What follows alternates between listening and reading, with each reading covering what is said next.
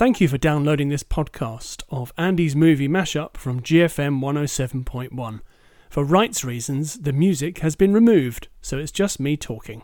Enjoy. Now, that was, as if you needed telling, that was The Monkees with I'm a Believer. That is from the soundtrack to Shampoo, which is one of my TV movie picks of the week. Welcome to another movie mashup on GFM 107.1. On this week's show, I'm going to be talking about A Quiet Place. They- They're all DVDs and Blu rays this week. Uh, a Quiet Place, which came out early this year. Uh, a movie called Unsane with Claire Foy, directed by Steven Soderbergh. And a movie called Blockers with uh, John Cena, Leslie Mann, uh, Ike Barinholtz, an actor that I've heard of but never seen in a movie until now. I, I think maybe I have seen him, but he's very funny.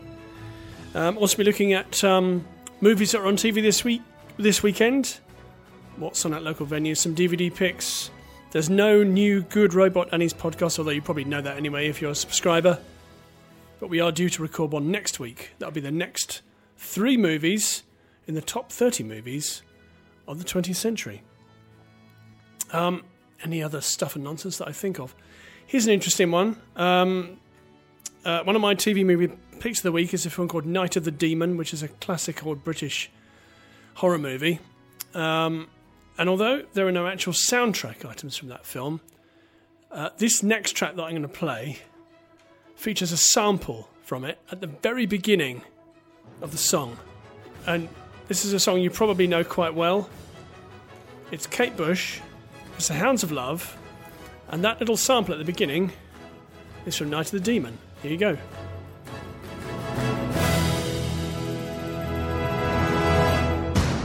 The trees. It's coming. Uh, that was Blue Oyster Cult with Don't Fear the Reaper. That's from the soundtrack to Gone Girl. Before that, we had Kate Bush with The Hounds of Love, which is not from a soundtrack, but it does feature the sample from a movie called Night of the Demon at the very beginning, so that's why I played it. You're welcome. Okay, so next up is our first movie, a movie called A Quiet Place. This came out earlier this year to great critical acclaim and box office success. It's a 2018 American science fiction horror film directed by John Krasinski, who stars with Emily Blunt, his real life wife. The film is produced by Michael Bay's company Platinum Dunes, which is also run by Andrew Form and Bradley Fuller. Scott Beck and Bryan Woods began working on the story in 2014, and Paramount Pictures brought their spec script in 2017. Krasinski then joined as director and wrote a new draft of the script. So, principal photography took place later in the year in upstate New York. And the synopsis is that a family must live life in silence while hiding from extraterrestrial creatures that hunt by sound. So, you've probably heard about this. It did very well at the box office. You may indeed have seen it. Um, uh, of, of note, uh, cinematography by Charlotte Bruus Christensen, who is a long-time collaborator with Thomas Vinterberg, who made Far from the Madding Crowd and other movies. 90 minutes long, had a budget of 17 to 21 million, and, and has taken so far 332.6 million, which is a very good number. And there is a sequel in the works, apparently. So, uh, yes, we are thrust into this story. Um, a a title card appears on the screen saying day something and then a number. I don't want to tell you what that number is because it's a bit of a giveaway about how far they are into it. We we see a family who are on the move. They are in a supermarket gathering supplies. What's unusual about this family is is that they're not talking to each other. They are communicating using uh, sign language, specifically American sign language. Uh, and they appear to be on edge about something. that something is revealed very soon after that introduction. I won't say what it is. Well, we obviously know the extraterrestrial creatures. Uh, these creatures hunt by sound, so they appear to be blind. Uh, they have acute hearing, and they're incredibly aggressive. Think like um, the aliens from Alien, only possibly more aggressive than that. And you're in the right kind of ballpark. Um, so the movie then moves forward in time. I'm not going to tell you how uh, how many days it moves forward in time. We see this family settled in a farmhouse in the middle of nowhere, and um, then stuff starts to happen to them, and um can I talk about the big spoiler? I'm not going to talk about the big spoiler. So there's a big old plot MacGuffin at the centre of the film that drives the, I would say, the second and third acts of this film. That is absolutely, well, had had me on the edge of my seat. I think for possibly the entire running time of this film. I really, really enjoyed it. So not going to tell you what the plot MacGuffin is. We'll talk about the look and feel of it. So there isn't a great deal of dialogue. Uh, most of it is in sign language or in gesture and you know looks and things like that. Uh, the action is, I would say, there isn't a massive amount of action in this film, but it is incredibly tense, as tense as you would expect it to be. You know, uh, evading creatures who hunt solely by sound. Um, it's amazing. I was absolutely blown away by this. I mean, I, I heard about all of the um, the fantastic reviews and the you know people coming on to the to film shows and stuff like that to promote it and that kind of thing. I thought, you know, can it actually be that good? It's produced by Platinum Dune, Dunes, who don't have a great record of, you know, they make mainly, not not entirely, but mainly remakes of classic horror movies. So they remade things like Halloween and Nightmare on Elm Street, they, but they didn't do a very good job of them. You know, these are not films that have stuck around. Um, but happy to say that uh, this is a fantastic movie. It's very, very impressive. I think that John Krasinski, who is not a genre movie fan, he's not a horror movie fan. He seems to understand the genre, regardless of not being a being a fan. He seems to understand it a lot better than people who maybe um, are fans of the horror movie genre. So uh, yes, it's very very good. If you didn't see this at the cinema, um, I was a little bit concerned about watching this at home because I think that a lot of the the enjoyment from this comes from being very quiet in a cinema. But of course, how often is it that you go to the cinema and it is very quiet? You've got people eating popcorn or talking or rustling bags or on their smartphones. So actually, maybe the experience at home is better than it is at the cinema for me, uh, because at least it's a controlled environment and um, it's going to be quiet. Um, yeah, maybe jump out of my seat quite a few times. And it, this isn't a jump scare film. That's important to say that it's not a uh, uh, an insidious or a or a paranormal, paranormal activity. You know, as much as I enjoy those films, those films are basically based on jump scares. Um, this film has a very strong narrative and an internal logic that works extremely well. So if you didn't see it, I'm recommending it that you should watch it. And I, I would recommend this to, to, people who even don't really like horror movies very much. I think that you would still get something out of this as a as a suspenseful film that will keep you on the edge of your seat. On Rotten Tomatoes, it has a rating of 95%, and it says it artfully plays on elemental fears with a ruthlessly intelligent creature feature that's as original as it is scary, and establishes director John Krasinski as a rising talent. If you don't know who he is, he was in the American version of The Office, um, and he played the, the, the version of the Martin Freeman character from the British version of The Office, but I can't actually remember. Oh, Jim, Jim from The Office. That's it. Uh, and he plays that very well. But he's very good here, and he directs it, directs the hell out of this film, I'd say. And it's rated 15 may well be film of the week. Who knows? So, uh, from composer Marco Beltrami, who composed the music for A Quiet Place, that track is called A Quiet Life. And before that was Neil Young with the track called Harvest Moon, also from A Quiet Place. Okay, next movie this week is a movie called Unsane. It's a 2018 American psychological horror film directed by Steven Soderbergh, written by Jonathan Bernstein and James Greer. The film stars Claire Foy, Joshua Leonard, Jay Pharoah, Juno Temple, Aimee Mullins, and Amy Irving, and follows a woman confined to a mental institution after she is pursued by a stalker. So this came out earlier this year. Um, uh, stars Claire Foy, who is plays um, Her Majesty Queen Elizabeth II in the Netflix uh, series The Crown. But he, here she is uh, very different indeed, uh, certainly different to anything I've ever seen her in. She plays a character called Sawyer Valentini, is a troubled woman who moves away from home to escape a stalker who is played by Joshua Leonard. Um, she finds she is incredibly uh, anxious in public. You know, she sees him everywhere, even though it may not be him. So she hears about this this clinic called the Highland Creek Behavioural Centre. Uh, but at her appointment, she unknowingly signs a release, voluntarily committing herself to spend 24 hours there. She calls the police, but they can't do anything. And after physical altercations, she is kept there for seven more days. And while she's there, she meets up with her stalker. Um, it's that kind of movie, so it's a. Um, this is I suppose has has a dotted line towards stuff like One Flew Over the Cuckoo's Nest, in terms of the fact that the more sane she appears, the more insane she appears to the people who are asking, the doctors who are asking her questions, um, who are all very reasonable but don't want to let her go.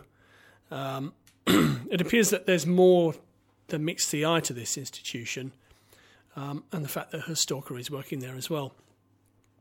Um, I rather enjoyed this. I think that it's. I think that you know, in in Soderbergh's canon, it is probably a mid-tier movie. Uh, it's very intense. I think Claire Foy Claire Foy's performance is amazing. You know, really, really good. Um, also, Juno Temple in a role that in which she is largely.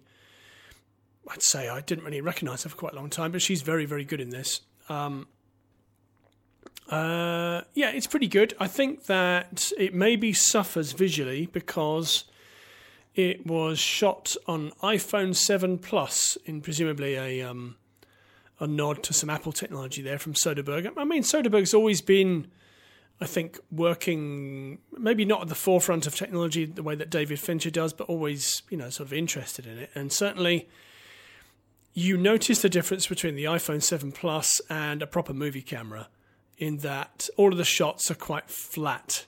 Everything's in focus. It all looks like it's been shot on a smartphone. Um, I mean, the quali- the picture quality is good. It's just it all looks a bit flat. Uh, when when the shots are tight, then it doesn't really matter. But when the shots are not, then you need a bit of depth to it, and you're not getting that. Um, I think that yeah, it's okay. It, it um, has some interesting twisty turny bits to it. Uh, performances are decent for the most part. I think Claire Foy is really good. Um, but uh, I was, I think when I was watching it, I was wishing that maybe it had been shot on a proper movie camera, and that uh, I would enjoy it more that way. But anyway, um, on Rotten Tomatoes, it has a rating of seventy nine percent, and it says. It unleashes Steven Soderbergh's inner B movie maestro, wading into timeless psychological thriller territory giving it a high tech filmmaking spin. Yeah, I suppose it is kind of a B movie. It's kind of schlocky material. Um, it's certainly quite hysterical in places. It is enjoyable. I just don't think it's a great Soderbergh movie. but your mileage may vary. certainly worth a look. Shot for very little money though, 1.5 million. I wonder how they managed to pay everybody for that. Um, had a box office of 14.2. Um, and it's rated 15. And it's pretty good. Uh, Cypress Hill, that's not from a movie soundtrack, but seems apt for the movie Unsane to play a song called Insane in the Brain. Um, okay, final movie this week is a movie called Blockers. It's a 2018 American sex comedy film directed by Kay Cannon in her directorial debut, written by Brian Kehoe and Jim Kehoe, and the film stars Leslie Mann, Ike Barinholtz, and John Cena as a trio of parents who try to stop their daughters, played by Kathryn Newton, Geraldine Viswanathan, and Gideon Adlon, from losing their virginity on prom night. The film's title and posters are a reference to the act of. Can I say this on the radio? I don't think I can. And the rooster icon was removed for advertising on broadcast television and cable networks that rejected, with only the blockers text being shown. You can always look that up on Wikipedia if you want to, but I'm not sure I can say it on the radio. Um, so, produced by Evan Goldberg, Seth Rogen, uh, etc. Um, came out earlier this year in April. Had a budget of 21 million, took 93.7, which isn't great, but happy to say that I, I think that this came out with people saying it was um, like a female-led version of uh, American Pie, which I think is long overdue. Is that when did that movie come out? Early 2000s. maybe late 90s. Um, I'm happy to say I haven't seen any of those films, but I do know what they're about. So this has been a long time coming. And uh, the characters um, a single mother, Lisa, played by Leslie Mann. Um, uh, Dad Mitchell, uh, played by John Cena. And uh, Dad, played by um, Ike Barinholtz, character called Hunter. They become friends at elementary school when they're dropping their kids off, and then they sort of stay friends right up until the end of high school, uh, where prom night, where their three daughters say they are going to try and lose their virginity. That is the plot. That is the plot. But how do they wring laughs out of that, you ask? Well, the answer is that when the parents find out about this, some of them are kind of you know, kind of cool about it. Um, you can guess that the person that isn't cool about that is John Cena, who's aggressively anti that happening. Ike Barinholtz's character is kind of, uh, yeah, not really that bothered, but he becomes more bothered as the film goes on. And Leslie Mann is probably somewhere in the middle of the those too, in terms of how bothered she is about it. But they want to go and try and stop this from happening. And that turns into a farcical comedy um, that is I'd say high on the um, the broadness and the and the coarseness of the comedy, uh, but very high on laughs as well. So I think it's quite difficult to balance a movie like this uh, because I think that sort of gross out physical comedy, of which there is some in this film, is hard to judge and hard to deliver well. But actually, there are some very very funny scenes in this film, like laugh out, you know, belly laugh, belly laugh funny, I would say. Um, Ike Barinholtz gets most of the, I'd say, gut laughing, you know, real, real funny lines in this film. He is a, a comedian by his trade. Uh, but the revelation here for me is John Cena, who I've seen in a couple of um, supporting roles in mainstream films and thought that he was pretty good. But here, he um, you know delivers some good lines. Uh, he seems to have a knack for physical comedy, which is cool, and um, it's a lot of fun. I really, really enjoyed this. I watched this with my wife and we laughed a great deal at this uh, and found it to be very, very entertaining. So if you didn't see this, it's called Blockers and um, it's worth a look. On Rotten Tomatoes, it has a rating of 83%. And it says it puts a gender swapped spin on the teen sex comedy, one elevated by strong performances, a smartly funny script, and a surprisingly enlightened perspective. That is a good point, actually. It even though um, you know I said that the the comedy is broad and coarse and you know very funny, it doesn't lose sight of the fact that this is this is a movie that has a serious premise that you know people are wanting to go and lose their virginity on prom night, and that's a big that's a big deal. That's a big decision that people are taking, and it never loses sight of the fact that it is a big decision. Um, and it manages to juggle those two different ideas very well and keep them at the forefront of the film, despite the fact that it's having fun as well. And that's no mean feat, um, which is what, probably why I enjoyed it so much, because it, it so deftly keeps those ideas in the air all the time. And it's rated 15. Oh yeah, oh yeah, let's rock. That was uh, that was Sound Soundgarden with the track called Outshine. I quite enjoyed that actually. The late Chris Cornell there on vocals and guitar. Um, okay, so very quickly, some DVD picks. There is only one thing out this week that um, is of note to me, and um, I couldn't really find anything else of interest. And that is that Avengers Infinity War is out on DVD, Blu ray, Blu ray 3D, 4K, bloody, blah, blah, blah. Um, so if you didn't see that at the cinema, or if you want to catch it again, it's out to watch at home. So um, there we go. That's my one recommendation for DVDs. Go out and buy it if you want to. Um, so, uh, an update on the Good Robot Andes. Uh, we have done two podcasts so far about the greatest horror movies of 30 greatest horror movies of the 20th century. We're going to be recording one again next week. Uh, so far, we've done Gremlins, Near Dark, Altered States, Hellraiser, The Blair Witch Project, and Jacob's Ladder. The last podcast had a big thumbs up on Twitter. Will the next one have that? I'm not going to tell you what we're going to talk about. Um, but uh, I can tell you that one of the films in the list I have never seen. It is in there because it's incredibly influential, but I've never seen it. So I'm going to have to watch that specially to talk about um, it on next week's podcast and may even talk about it on the show next week if you're very lucky or unlucky. That's almost the show. What I got like five seconds left. Go see some movies this weekend. If you haven't seen Mission Impossible Fallout, go and see it. I haven't seen it yet, but I'm looking forward to it. It's time for Ian. Thank you for downloading and listening to this podcast from GFM 107.1. Don't forget that you can follow me on Twitter at cockers underscore 97 and on my Facebook page, which is Andy's Movie Mashup.